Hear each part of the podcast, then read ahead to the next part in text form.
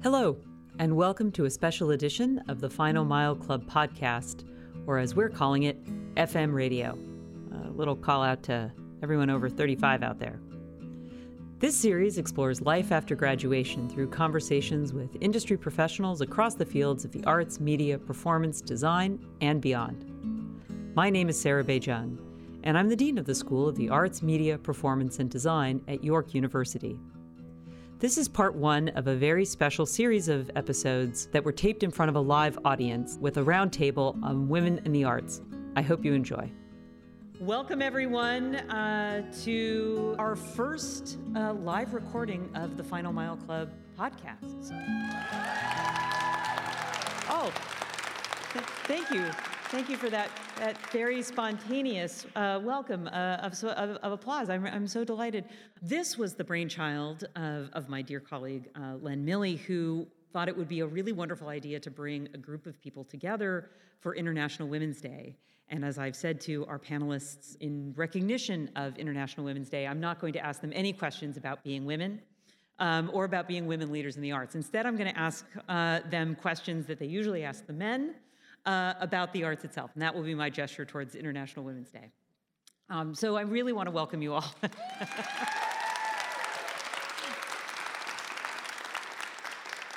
First, let me introduce the amazing people who are, are here with me on stage. So immediately to my left is Mumbi Tindyebwa Otu. Mumbi is an artistic director of Obsidian Theater, uh, an acclaimed theater creator and director uh, raised in Kenya and Victoria, BC, now based in Toronto. We're very fortunate to have you. Um, and has been doing amazing, uh, innovative work in Canadian theater industry here uh, at, at all kinds of places, Can CanStage, Obsidian. But, but thank you so much for, for being with us today. Really excited to have you.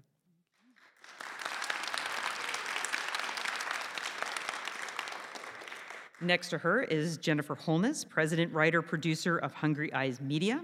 Canadian Screen Award winner Holness brings powerful, thought provoking Black stories to the TV and silver screen through her production company, Hungry Eyes Media. She's earned a Best Writing Canadian Screen Award for Guns, alongside four additional Canadian Screen Award wins and a Rose d'Or International. Thank you so much for being with us, Jennifer.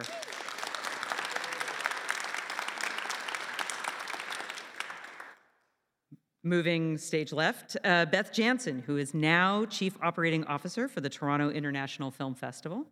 Um, so she, I think you walk red carpets for a living now, is that not right? Um, Beth has created space for innovation and diversity in North America's leading cultural sector for over two decades.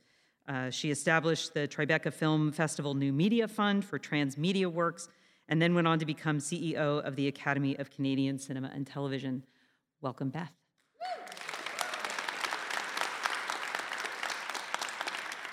Laura Friedmann is producer, director of Wrapped Productions. Uh, Colombian born, Toronto based creative producer and director, she explores gender equality, human rights, intergenerational trauma, diaspora, and healing through TV and film. Her work has been featured on CBC, Yes TV, and CGoodTV with her production company. Great to have you. Thank you so much for being here. And rounding out our distinguished panel uh, is Amanda Cordner, uh, currently taking the country by storm as 7ven, a hip queer art gallery owner on the HBO Max hit Canadian show Sort of, which I will also say is kind of a hotbed of York alumni. Yeah, uh, there's there's a lot of uh, York folks involved with that show. I think so. But none more important than you. Uh, Amanda's been hailed for her intelligence and electric intensity in stage shows like Featherweight, um, and her newest show, Body So Fluorescent, uh, will be playing uh, in just a couple of months. I think it opens next, next month. month. Next month, April 11th, at Buddies and at, Bad Times. At Buddies in Bad Times. So welcome, Amanda, and welcome all of our distinguished uh, alumni here today.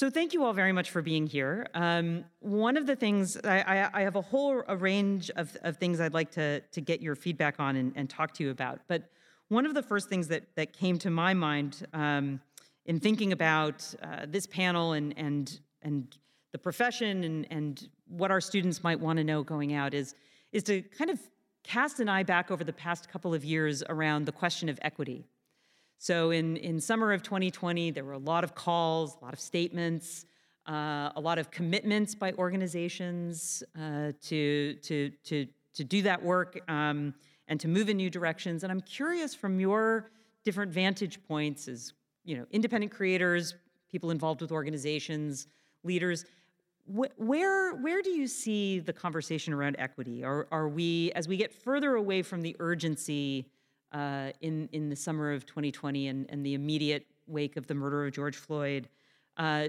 do questions of equity still seem as pressing as they did? Have we made the kind of shifts and changes that were anticipated or, or advocated for then? Um, and what are the what are the next steps that that people should be aware of and be thinking about as as we go forward? I'll, I'll open it up to the panel and take comments from from anyone. I mean, I, I could jump in. Please. Jennifer. Um, so, uh, when George Floyd was murdered, um, there was uh, in our industry, as a, a, film and television writer and producer, uh, director as well, um, there was a lot of conversation about the fact that there was a fundamental misunderstanding about um, what the opportunities were for diverse people in the Canadian industry. There was almost no thought given to us by the larger um, system.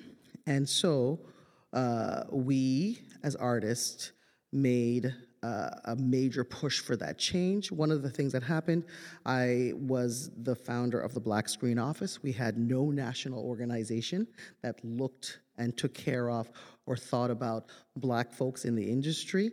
Um, and uh, that was um, two years later, or three years later almost. Um, uh, there's been a lot of accomplishments. Another organization that I helped to start is one called CISF, Canadian Independent Screen Fund, to build a $20 million fund for BIPOC creators. And I, I, raise those two, and I'm also the, on the, the board of the Canadian Media Producers Association, uh, on the executive board. I raise these because from that vantage point, I've been able to see what uh, is being done. I've been I'm involved in a lot of the conversations of what should be done, what is being done, and what's not being done. And I think looking looking over this time, there has been um, actual movement forward. So there's been acknowledgement. Um, certain broadcasters have absolutely committed to uh, change. First of all, acknowledgement is huge because most of my career there wasn't even the slightest sense that anything needed to be changed, that there was any problem. And the fact that artists would, uh, there would be like this big group of artists graduating, and then they would just fall off, and then there was no one. Mm. Um, you know, walking into the rooms in Cannes, in um, in Berlin, in London, and being only the one of two or three or four, everybody thought that was perfectly normal. So there has been a change. But here's the thing what I, this $20 million fund that I'm trying to, to raise with a, a group, um, that hasn't happened yet. And the unique thing about that fund is for us, by us. And so that means that we get to adjudicate, we get to decide the parameters, we get to bypass some of the challenges that the official system has with this kind of a fund. That hasn't been funded yet, so there you are. But at the same time, there has been um, more work. There has been more investment, um, but it's all many. Much of it has come through um, the established channels, and that's a good thing. Um, so, but the question that I have, that I think you're asking, is what is that? Is that now over?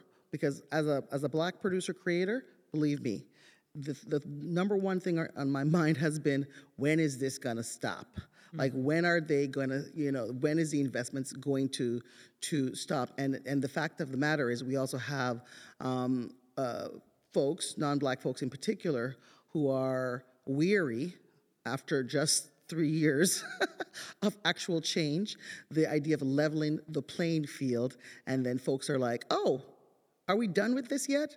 You know, so so there is a you know, so a lot has changed. a lot more needs to be changed, but I think that we have to keep pressing forwards hard because we have not leveled the playing field. There is a great deal more to be done, and that's sort of been my experience in a like nutshell. Thank you so much for for that. Yeah, Laura.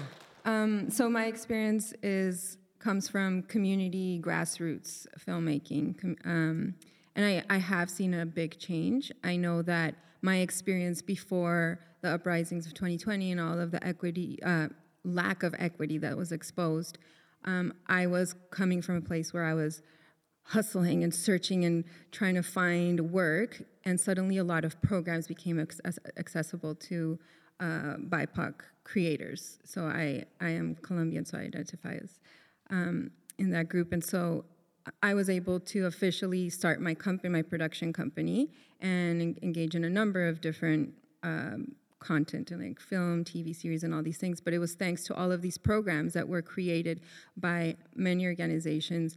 The Black Screen Office is right up there, um, leading the way. The Indigenous Screen Office, a lot of programming with WIFT. There's all of these organizations, and what I see that are creating opportunities that I, I know that I grew professionally and my company grew professionally. I was able to create things because these things were made accessible, because they were uh, exposed.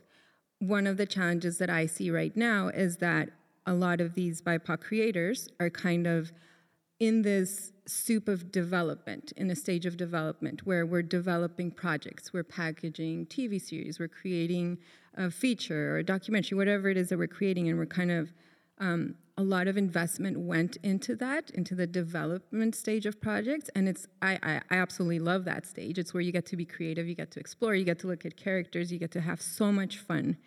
Um, but then I think there's this gap that we need to learn about bridging. How do we get people who are in development, who maybe are just starting out, and I'm not just saying starting out at a young age, it could be you know, a mother who's returning from work after a while, or any, you know, when I say emerging or starting out, I refer to anyone who's kind of putting their feet into the into the field for the first time or returning.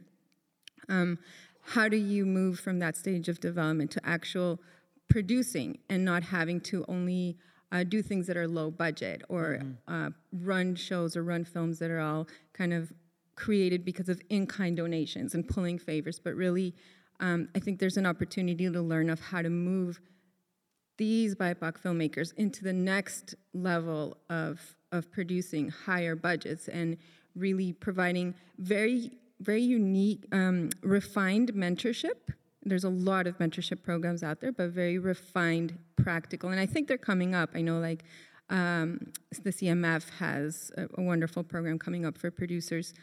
Um, so that you can get into more of these higher level of production where you're actually making the shows and putting them out there and it's not just in the ideation uh, stage that that is often a um, a gap uh, between and i think different disciplines describe it differently but between the emerging artist and and there's a lot of support to start off. And and then there are uh, you know i think in a lot of fields you know we know when people have arrived right and and are setting their own agenda and that's actually very few people but it's that it's that you know what do we do when people are mid-career? Um, uh, you know I, I, I, knew an independent uh, theater guy in new york and he's like i've been emerging for 20 years um, and now no one will treat me as an emerging but i still don't have the resources to kind of go so i, I think that gap exists in a whole bunch of places and I, I, think it's a it's a really important part of this this larger piece mm-hmm. Mumbi, I'm, I'm wondering how, yeah. how you approach this. Yeah, I, I think, I mean, I, I uh, came into my position, current position, as artistic director of Obsidian Theater, which is the largest black theater company in the country, just before the pandemic hit. And the biggest change that I've seen over the last few years is like the, the leadership in the city and in the country has really changed. So there most most of the venued theater companies in the in the city are run by uh, people of color and like most of them and and across the country we've just seen that diversification all across and so as a result of that there's more shows being programmed uh, uh, that that are by you know black playwrights or indigenous uh, writers all across all, all across the city. So there's more. There's just more work, and what what's what's great about that is that there's a possibility of. Um, being able to retain artists uh, artists uh, like working like so you can have a black actor who's who's not just going to be in a show that obsidian is producing that year but they're going to be in shows across the whole season. So there's more work for everybody which is which is great. It's not all just it's not the pressure is not just on the cultural specific companies to employ uh, artists of color. So that's exciting. I think that there's the in terms of nuances and leadership change. I think there's just the expectation of leadership styles to be to be you know the traditional leadership style so there's a sense of like okay now you're in this position uh, i'm used to being led by you know in a way that uh, maybe a white male would lead. And it's it's very nuanced. It's not things that people actually know. It's just psychological. We're just coming out of years and years of this. So actually actually people actually being like no you're gonna be this play has nothing to do with race or whatever but you're gonna your leader is uh, uh, you know a, a black man or uh, a black woman or whatever. And so just the nuances of process and how of process and how leadership how how to lead and uh, different ways of leading i think that that's definitely something that people have have not fully fully really understood in our industry. It's more like, okay, I think we got a black person here, we got a queer person there, we got an indigenous person there, good. But we're not actually going deeper to actually do the work to, uh, to kind of like, um, which is which is harder. It's the harder, longer work. And I think that uh, the other thing is uh, with culture specific companies, there hasn't been. Uh, any real changes in terms of funding that are that are, are sustainable. So there's like the you know catch the money while you can you know catch the money catch the the money that's coming at you now. But in terms of like as as a not-for-profit that depends on funding from government bodies and whatever you always kind of are are eligible for incremental increases in funding. But in in terms of that evening the playing field that's kind of like it really for there to be real equity it really you really need to shake the the, the money pool quite drastically for for um, for a company that maybe has been around for 22 years but has had a a budget of much smaller than a comp- same company because of e- because of systemic issues to actually be be able to be eligible for not just incremental increases but like actually big fundamental increases that will shift the culture of an organization and therefore shift the culture of the artists that the, uh, that organization serves. So there's just we're just scratching the surface, uh, and we just uh, need to be prepared to go deeper with all the work on all levels. I think that's also a, a, such a piece. I'm just thinking about again, in sort of thinking about the professional development. Um, you know how companies are funded, how they're structured, the budgets, the the governance, the organizational. I think these things are are really invisible uh, to to most of us starting out. Is there are there certain things that you that you think uh, aspiring artists, creatives, you know, but also uh, you know perhaps folks who may go into administration and producing and, and take on those roles should be thinking about or, or know about that uh, beyond I think the really important point you make, which is that not all companies that have been around for the same amount of time have been funded and supported in the same way. Yeah, and it's and I think I think it does shift. I mean, in terms of I feel like when I was starting out, what the programs are available are very different from even now. So I think it's always shifting, and um, and. Uh, I think I think the big thing is getting really familiar with all the different art councils websites because they're always updating all the different kinds of programs available to individual artists versus um, organizations versus um, independent collectives versus so there's there's there's so many different types of funding out there and it can be overwhelming. Uh, and I think that connecting to the companies whose mandates you identify with or whose whose work excites you and then trying to find out how they how they make work or how they access work you you'll definitely guarantee to find an artist working for that company who who would be able to point out different ways that you can access funding for your project starting out for sure. Amanda, I'm curious, you know, on the on the other side, in terms of thinking about moving into some of these spaces and working in these uh, in these theaters in these venues. What have you observed over the last uh, over the last few years? That this is the time to be alive, and an artist and a person of color, because the opportunities have been flowing towards me, mm-hmm. and in 2020 I created a short film with a friend of mine, and we were short funding, and George Floyd died, and everybody was looking for ways to support black owned business and black art. And we happened to put out a campaign looking for money, and it was filled within seconds. And I said, wow, a man had to die for people to want to support so freely and quickly. Um, and I thought that was interesting. And yes, we there are more opportunities, but at the same time, I think the infrastructure is still poisoned because as uh, yes, I'm on a TV show, and yes, I'm a lead character on that TV show. However, two seasons in a row, there hasn't been someone to do my hair. And I'm a lead effin' character number three on the call sheet, and there's no one to do my hair. So, yes, representation matters, and yes, inclusivity, um, great leaps and bounds in equity and inclusion. However, you know, the core is still rotten. And uh, I know this huge tsunami has to shift mentalities too. Because yes, I was I went to school here and was raised in theater with a very colonial structure and way of working, being on time, that when I meet artists who maybe don't work or directors or producers who don't work in that same structure, I'm taken aback and I'm like, this isn't this isn't the way I was raised artistically. And so I have my own mental shifts to go through as well.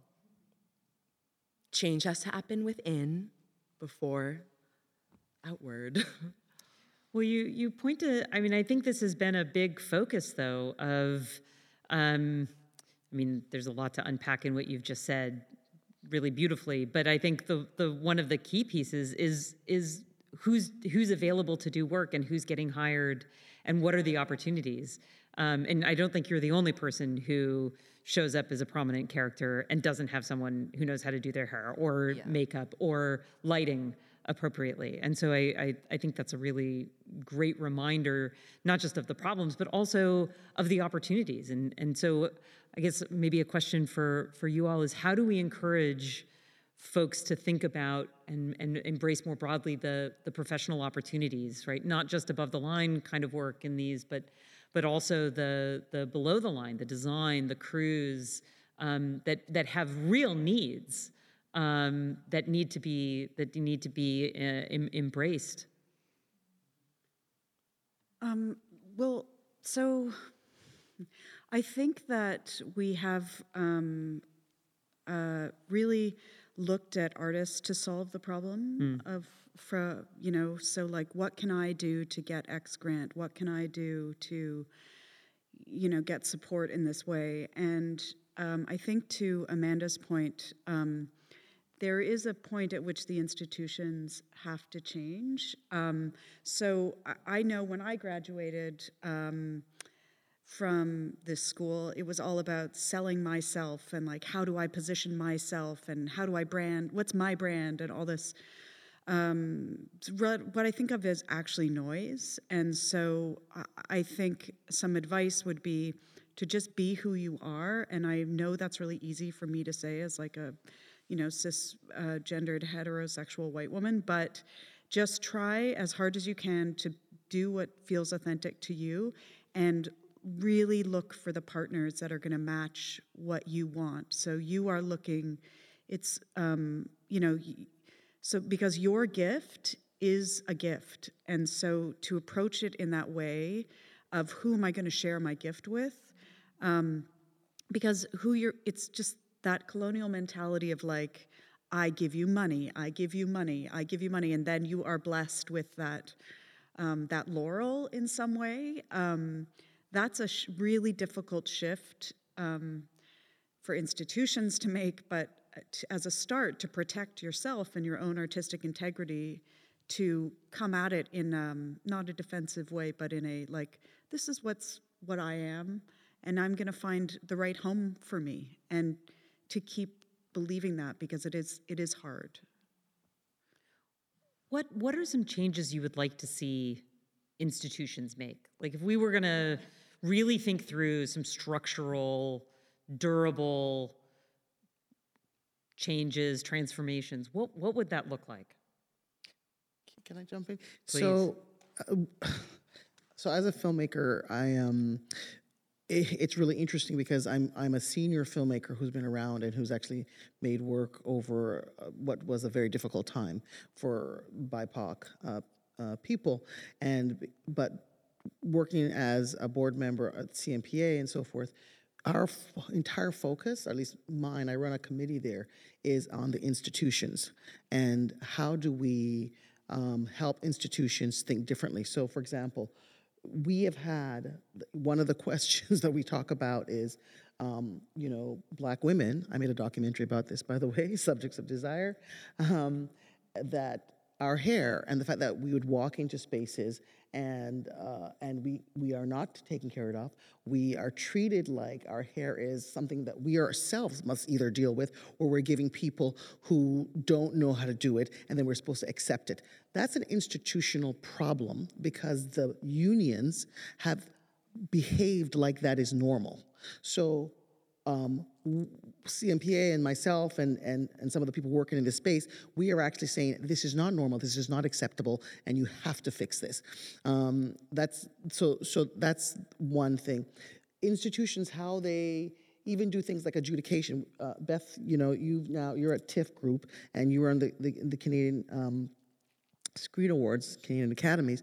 Um, how the selection process was completely opaque to diverse people. Um, you know, one of the things that happened last year after that last round, um, you, your organization reached out to all of us saying, how do we do this better, or to a number of us. And we um, have sort of you said this is how you do it better and we're seeing these kinds of changes it's the same with the broadcasters the real problem though it's it is money um, because um, at the end of the day, us artists, we are exhausted, senior artists, we're exhausted in uh, having to be there at every point to give guidance because unfortunately, because we have not been in these spaces, they have very few people who can communicate about how to make those spaces better. The other thing, in terms of institutions, um, like I am always looking for business affairs people. The entire industry is pleading for business affairs people. There, there is, it, it's there's such a dearth, and so filmmakers are left. Um, especially new and emerging filmmakers, they're left with almost so little resources to to do that side of the business. A business, by the way, that is rife with paper. I think part of the way that they keep people from getting funding is to give paper, so it becomes a barrier, and that's been a strategy. But there are so few people who go to university or you know uh, you know uh, college that come out with business affairs skills like real tangible skills um, uh, and I think that's something that institutions have to really look at. Accounting is another thing. So, for example, accounting is, is kept as like something that's done in biz finance. Why is film school not actually developing um, a whole brand of people who are really creative with math, right? And creative with numbers. It's not, and it's not actually math. There's a way of thinking about it. So I think that the schools are failing us, and I think the organizations um, that exist have failed us, and too much is being put on artists to help solve those problems. And but we have almost no choice because then nothing gets done. So that's kind of like my thoughts on it. Um, I just like to add, I'm not with an institution. I applied to a lot of institutions, and I have the experience of pushing a lot of paper, and that is true. Like you don't get into filmmaking and uh, thinking that you're going to do that much paperwork, and it's definitely a skill. um, to learn. The the work on set is kind of like the cherry on the cake. But my experience on the other side, outside of again, I'm not an institution, but I just wanted to share an experience because I am a huge uh, advocate for community grassroots uh, create solutions to a lot of these problems. That's been most of my work the last 15 years. And so, just to share a story that um, a group of us, of collaborators, um, people who are educators, scholars, media artists, and all that, we created a, an initiative called the Creative Sovereignty Lab um, that is very much based currently on indigenous approaches to storytelling, but is also kind of um, looking at different approaches to filmmaking that still recognize that there are roles on set where you do have someone who's, you know, there's kind of a hierarchy, but that doesn't um, mean that we need to relate to each other in that hierarchy and have a lot of toxic behavior. So we're looking at this more circular approach on set, or if you could think like a horizontal left to right. And so we've created um, this framework based on a collective 10 to 15 years of experience in community grassroots. Um, and I'm getting to somewhere with the story, with what you said. so um, this is a framework that we developed. We, we shot a short film with it. We incorporated this. We went on set. We had a few days before and after going on set where we imagined the world that we wanted to build. Like, how do you want to feel like when you're on set as a woman or as a person of color or as an indigenous female director, which is one of the most horrible, uh, like when you look at statistics, the percentage is so little. So we reimagined this world. How do I want to feel? How do I want to relate to those on set with me? And we created this kind of magical universe. That's all a film. And then we shot the film, we reflected on all this, and then this is a, a, framework that we're bringing on to a feature film that we're doing in pretty much anywhere on set where we go, which is very much based on the community with, with which we work. And something uh, we got to do with this, we had a little bit of budget left over. So there were mentorship roles, and so people who wanted to be DPs or directors, they got to shadow, but not only shadow and observe, which I think traditionally in the past it was like, come into the room and watch the director, and you'll learn, and goodbye. In this case, we said, okay, how about you direct this next scene to someone who's never directed, or you hold this uh, camera that looks very scary and you film it. And, and it was great. And so they learned really hands on experience and uh, skills. And then we were able to fund them to write their own scripts. And then I, like, my rebellion, my re- rebellion, like, uh, against this kind of barriers that I faced when working with institutions and applying is that um, we actually were able to set money aside so that these creators, most of them uh, were uh, black and indigenous, could get paid to spend time to work on their applications. And in addition to that, we sat, we as a collective, we sat, we all opened our Excel spreadsheets and said, these are the funds that are available out there this is how you apply because there were many stories of people who said, I have a script, but as soon as I went on the telefilm dialogue portal, I just got so scared and I dropped my idea five years ago, and I've done nothing for five years. And so there's too many stories of, of creators wanting to tell stories and just being intimidated by the by the simple login portals, which I think maybe that's one institutional question. Like, I understand that you want people to come into the system who know how to budget, who know business affairs, who know all these things, but also how do we make it accessible to people? Um, and so we, and actually from that group of, of, films, we were, two of them got funding and they're being shot in the summer and they're gonna be using the same framework so it continues. So um, the way that I like to go around because I feel impatient around, you know, waiting around for these institutional changes, which are happening, but for me, they're sometimes too slow for a kind of the passion that I feel around it, is to just kind of create our own ways and our own support system and our own um, accompaniment and capacity building with our peers, with those who are coming into the field. And just not, and one last thing is this idea of when I came in, you have to pay your dues. I'm not gonna tell you how to do this because I went through this and I had to suffer a lot. And so I'm not gonna tell you my secrets. Like I achieved this success. You think I got this, you know, this paying our dues is something that I really challenge. And I and I my approach has been how generous can we become with sharing knowledge? If I know how to create an account and a telefilm portal, I'm gonna help you so that you can do it too. And so I think in addition to the institutional change, it also has to come from the individual and and the community. And so, generously feeding information, or like, how do you deal with casting and auditions and all these things? We just that's kind of my approach to that question. That's amazing. Thank you. Thank you very much uh, for, for all of that.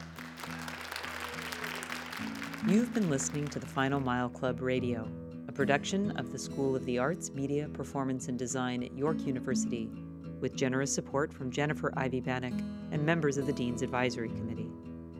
You can hear more exciting episodes by subscribing to this series or joining the AMPD Final Mile Club on LinkedIn. Do you have a burning question about life after graduation? Email us at fmcr at yorku.ca and we will be sure to pose it to a future guest. Thanks for listening, and remember, although the way may be long, you don't have to go it alone.